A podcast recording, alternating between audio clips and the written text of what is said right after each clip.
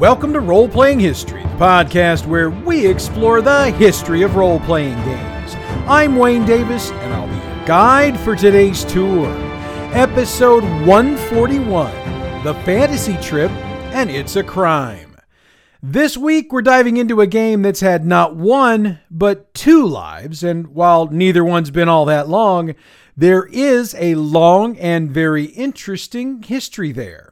Also, I've added a bonus unannounced game to the show this week, and it comes from my request from last week's show for play by mail games that you wanted me to research and bring to the forefront. In fact, I'd already done a bit of research on this game, and since I realized I'd have the time this week, I decided to add it to the tour. So, let's get the tour bus cranked up and start with this week's first topic. The Fantasy Trip is a fantasy tabletop role playing game developed by the American game designer Steve Jackson and originally published by the company Metagaming Concepts starting in 1977. But, as I mentioned in the open, we've got some history here we need to cover. Jackson, like a whole lot of other folks in 1974, was fascinated by Dungeons and Dragons when it was first released.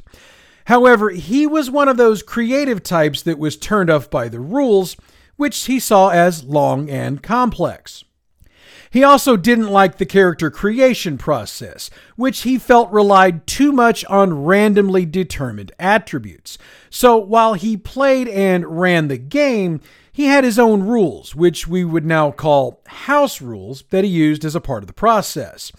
Stu Horvath commented on this in his book Monsters, Aliens, and Holes in the Ground, which released in 2023, when he noted that Jackson's house rules became a way to, quote, reduce randomness in favor of giving the player some sort of leeway in creating the sort of character they want to play, end quote. By the time Jackson moved to metagaming concepts, he'd refined the rules he'd been using for his home game enough to separate them from D&D, and therefore he was able to design an entirely new game system built around them. This system was a point buy system for determining attributes, which, again, gave the players more freedom to create the kinds of characters they'd want to play. Speaking of metagaming concepts, they'd already begun work on their micro game line when Jackson arrived, and I think we've touched on this line before, but to refresh your memory, micro games were small and simple games packaged in either a Ziploc type bag or a very thin plastic case. Jackson had the honors of the first official release in the line with his science fiction game Ogre, but micro game number 3, published in 1977, is what relates to today's tour because that was the first of Jackson's new role playing game, The Fantasy Trip Melee. 1978 brought the next game in the line, microgame number 6, The Fantasy Trip Wizard. Metagaming was impressed with the response to the first two games in the line, and they did what any responsible game company would do. They immediately produced a MicroQuest line of small adventures that used the rules. Eight adventures in total came out between 1978 and 1981. Now, Melee and Wizard had dropped good combat and magic rules on the market and had been solid selling mini games, but Steve Jackson wanted more, and who could blame him? I mean, if you had created a tabletop role playing game, wouldn't you want to see it on the market in a more fully formed format? yeah, so would I. So he got to work. He revised both Melee and Wizard, adding more combat rules, more weapons, more magic items, and some actual rules for the GM.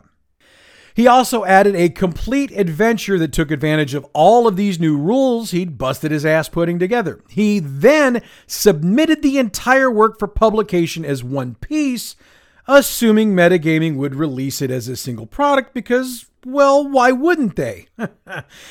Well, because Howard Thompson, who was the president of Metagaming at the time, believed it was too complex. That's why. Thompson decided to make changes to the game, and he did so without showing Jackson the final proofs. Then he had Metagaming publish the Fantasy Trip as four separate books Advanced Melee, Advanced Wizard, In the Labyrinth, which was the GM's guide, and the adventure Car's Lair. Needless to say, Thompson's meddling in Jackson's work without his knowledge or approval pissed Steve Jackson off, and it did so to the point that he left metagaming in 1980 and started his own company, and you know that company as Steve Jackson Games. Metagaming continued to publish material for the fantasy trip. Warrior Lords of Darok and Forest Lords of Dihad came out in 1982 for The Land Beyond the Mountains, and that was a campaign Metagaming did as part of a partnership with Game Lords. Metagaming had also partnered up with Chaosium in 1981 to share some character information and assorted notes for Chaosium's Thieves World setting. The Space Gamer and Interplay, which were magazines published by Metagaming, both featured the Fantasy Trip materials, and those included designer notes, setting expansions, and alternate rules, which allowed Metagaming to test materials without having to publish a full release. By 1983, Metagaming found itself in a financial crunch, and Howard Thompson was forced to close the doors. He was also forced to liquidate the majority of its assets. Now, at that time, Steve Jackson tried to get the rights to the fantasy trip, but the $250,000 Thompson wanted for it was too rich for his blood, and the game ultimately went out of print. So, Jackson instead started work on another role playing game that was heavily influenced by his original creation. You might have heard of this game once or twice GURPS. In 1988, Hobby Japan released a Japanese language version of the fantasy trip using the name Phantom Unicorn Quest. As is common in Japanese releases of American games, the release was a single volume and it combined the rules from Melee and Wizard along with the micro quests Death Test, Death Test 2, Grail Quest, Treasure of the Silver Dragon, and Treasure of Unicorn Gold. Oh, and you might wonder how Hobby Japan was able to do this. Well, you have to remember that even though the fantasy trip was out of print in the US, Howard Thompson still owned the rights. So, even though he wasn't or wasn't able to print it in the US, he could still sell the rights for someone in another country to publish the game if he so chose. So, that's how it happened. And insofar as why the name changed for the Japanese market, well, that happens all the time, and I really can't tell you why. Maybe somebody who knows can tell me and I can update you in a future episode? Question mark. so after all the success the fantasy trip had, it laid in purgatory for several decades until December 26, 2017. That's when Steve Jackson took advantage of an interesting option in US publication law. Let me see if I can give you the Cliff Notes version. So, according to U.S. Code 203, Article 17, if you're the original author of something, you have the right to reclaim the rights to your work after 35 years, period, underline, highlight, end of story. And that's exactly what Jackson did. And it got him the rights to the fantasy trip. Now, Jackson has admitted more than once over the years that the process wasn't cheap and that it took him well over a year to do it. But at the end of it all, he had his original creation back, and he had it back at his company, and it allowed him to bring his creation back to life. So in July of 2018, Steve Jackson Games cranked up a Kickstarter to reissue Melee, Wizard, and the Fantasy Trip Legacy Edition box set with the In the Labyrinth rules among a ton of other included materials. Now, as you'd expect, this Kickstarter was a big success, bringing in more than $450,000, which was way over the goal. Interest in the revival of the game was so great, Steve Jackson Games released it for retail sale on April 17, 2019. Since then, a number of other Kickstarters have been cranked up to release more supporting materials, such as Decks of Destiny and a new magazine to support the fantasy trip called Hexagram. It's also been reported that more support materials are in the pipeline. And Steve Jackson Games has announced they've got a licensing structure in place that will allow for other companies to work with them to produce materials for the fantasy trip. And Gaming Ballistic was the first company to sign on. They released five adventures for the game in 2019.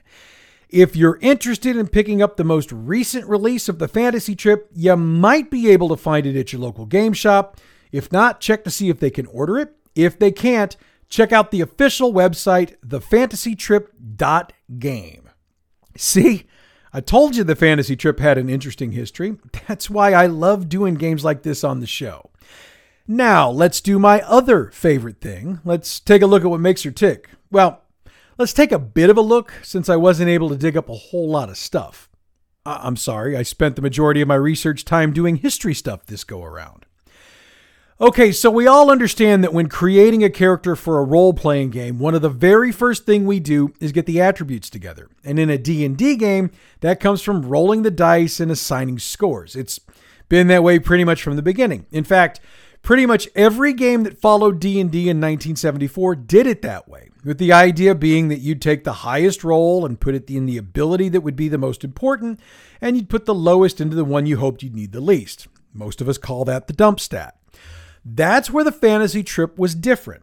Steve Jackson believed that the point buy system gave the player the advantage, since the point buy system gave the player 32 points to use to spread out between strength, dexterity, and intelligence. Now, if you sit there and work out the math, obviously you can't have all 18s, so you have to decide how you want the scores to work out, and that means you have to decide what's important to you. Since in his game, strength tied into health, Dexterity tied into hit chance, intelligence tied into spell casting. You get the idea. So you really had to put some thought into it. And like I said, this was the first game to have the point buy system, and we still see the point buy system in use today. Ironically enough, D&D has embraced the point buy system as one of its three options for character creation and has done so in the past 3 editions of the game and one would imagine their upcoming edition is going to do so as well. Now, since Melee and Wizard were the two releases that kicked off the game, let's take a quick look at both of them.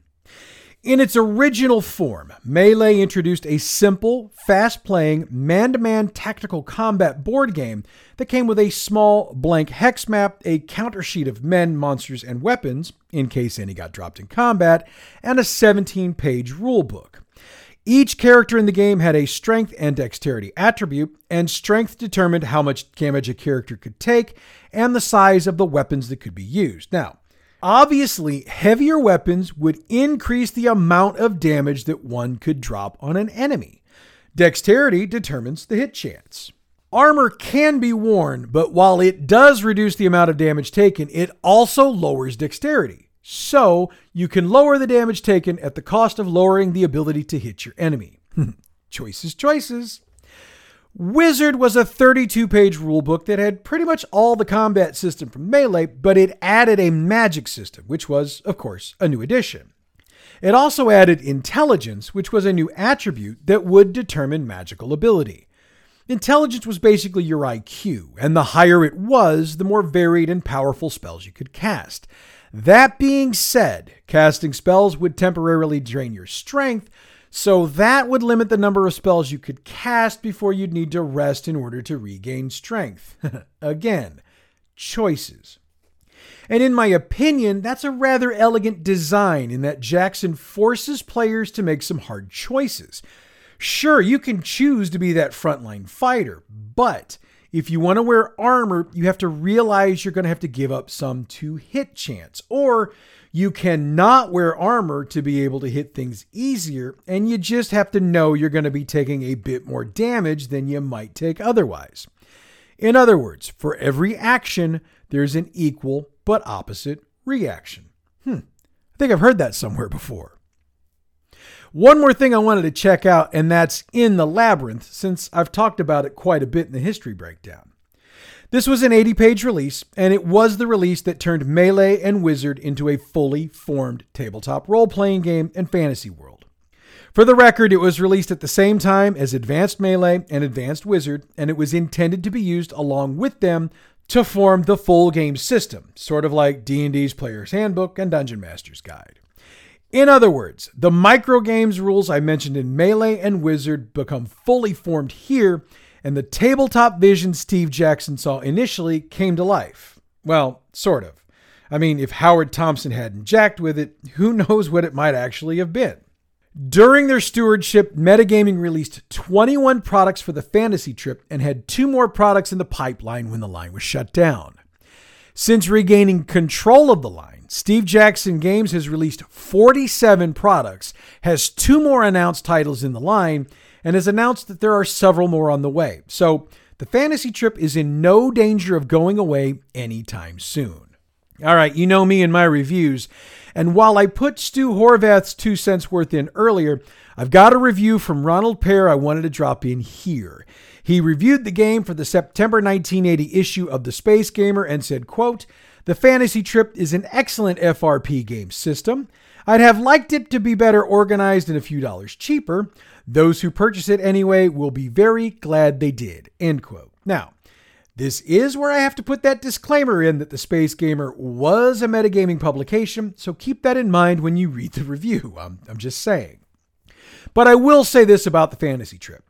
For a game to go away for more than 30 years, come back, and be more successful than it was in its original run tells you just how much it was loved and appreciated by those who played it originally.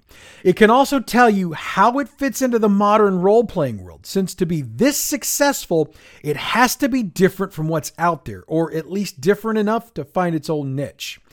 And from all the sites and support I saw online, I'd say the fantasy trip checks all those boxes. All right, next up, let's move from tabletop to play by mail and hit the second topic for today's show. It's a Crime is a play by mail game originally published by Adventures by Mail in September of 1985. It was designed, written, and programmed by Jack Everett, Robert Cook, and Michael Popolizzo. When it was originally published, it was intended to be an introductory level play by mail game. There were only 12 possible orders a player could issue. There were another five or six gangs and six for mob bosses, and that made the game pretty simple from a technical standpoint. And we'll get into the whole gang thing in a minute, I promise. History first, kids. When it came to taking turns, you did need to do some simple math, which would mean I'm out since we all know math's not my strong suit. Anyway, simple math was required because players could issue orders that could allocate up to 100% of their gang and resources, but there was also a diplomacy factor, and that added a bit of complexity to the game. Now, these days, the game is run by our friends at the UK based KJC Games, who we talked about last week, and they offer a play by email option for those so inclined to use that option. The 21st century version of the game allows for more than 100 players per game, but it's otherwise rather similar to the original, and I'll get into the particulars of that now. It's a Crime was originally set in New York City in the 1990s, with players attempting to raise a gang leader to the level of Godfather. The contemporary version of the game hasn't changed much as it's still set in New York, though it's now the 21st century, and the player is still going from small time gang leader to Godfather. Let's see if we can break this down a bit more since we do have the time to do it. During the initial run of the game, players played a gang leader leading what was called a group of misguided youths, which was basically one of 500 gangs located in New York City. Players could choose their own gang name, and there were a number of very colorful names chosen over the years, some of which were the Killer Penguins, Molly Maguires, and Death Leopards. you, you see what that was a play on, right? The writer John F. Janely wrote up a review in the July August 1988 issue of Paper Mayhem, which was a magazine for play by mail gamers. But instead of a typical review, he covered it as a review of his own experience playing the game. Now, I did manage to get a copy of the review, and I'm going to use that to kind of describe how the gameplay worked, since that's what he did for his review. I will be quoting some of it directly, so if you hear me call out some quotes, just know that that came from him. So he did note that success as a game leader would lead you to get to the next level, which the game called Mob Boss. And if you wanted to get more recruits to become more successful, you were going to need to take more blocks of turf to do so. Having a large gang size with a lot of arsenal on hand was going to be important to do that, as was making sure your gang had a mix of what he called, quote, pros, punks, and croots, end quote. And I'm assuming that was shorthand for recruits. I'm guessing. Quality ratings were also a part of the game, with a higher quality rating being a good thing. Makes sense. Morale ratings were also important, and Jane Lee noted that he spent, quote, a lot of time monitoring his gang's morale ratings, end quote. He also noted that, quote, if they got too low, he risked desertions, end quote. Morale could be raised by throwing parties. Kind of hard to imagine in a gang with party hats, but I'm guessing probably that's not the kind of party he was throwing. I'm just guessing. I've seen a lot of mob movies over the years. But anyway, Raising money was needed for a variety of things, not the least of which was to pay all of those thugs on the payroll. He noted that could be done by selling drugs, firebombing targets, muggings, robberies, and such. Kind of makes sense. And of course, the idea was to put together the right combinations of orders to raise your notoriety level as a gang leader in order to be chosen as mob boss. According to Jane Lee, to become a godfather, which was the ultimate goal, you had to gain, quote, approximately 20 loyal gangs, end quote. He also noted you had to do that pretty quickly. He noted that you had to, quote, use a combination of diplomacy and backstabbing to get that done, end quote. And to achieve victory, you had to hold on to the title of Godfather for three turns. If you did that, you could play the next game for free. It's a nice reward, actually. Now I'm going to move away from Jane Lee to do our 21st century description, which really is pretty much the same as the original. Obviously, it's still computer moderated. The player still has control of a one block territory at the start of play. Things pretty much still work the same as the original version. The goal is still to become Godfather. The major difference is once you become the Godfather, you win. No need to hold it for three terms. It's a Crime was touted by the editors of the Games Machine in 1988 as the most popular play by mail game in the world, with more than 10,000 players taking part. In the February 1989 issue of the Games Machine, the editors made another bold claim It's a Crime was the most successful game in Europe and possibly globally.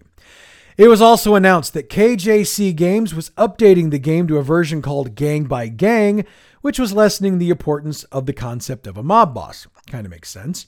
By 1990, Adventures by Mail reported that over 50,000 players had played It's a Crime, and the company claimed that it was the most played game in play by mail. Again, it's a pretty bold statement. In 1993, Adventures by Mail reported 60,000 people had played the game since its publication. It's a Crime won the Origins Award in 1986 for the best new play by mail game of 1986 and the Origins Award in 1989 for the best play by mail game of 1989. I mentioned John F. Hanley when I was going through the how to of the game a moment ago. Let's go ahead and get his actual review. He said the game was, quote, a challenging and interesting game, but it may not be suited to everyone's taste, end quote. And he stated that even though it appeared to be one of the least expensive play by mail games at $1.50 per turn in 1988, the amount of phone coordination and diplomacy required meant, quote, the phone bills went through the ceiling, end quote. I would note that with the way the internet and cell phones work today, we can take those worries out of the equation. So if you're interested in trying an entry level play by mail game, this might be the game to check out. If you're interested, head over to the KJC Games website. That's KJCGames, all one word, dot com. And with that, we have come to the end of today's tour. Next week, I'm getting into a game that pretty much all of us old schoolers have played in one form or another.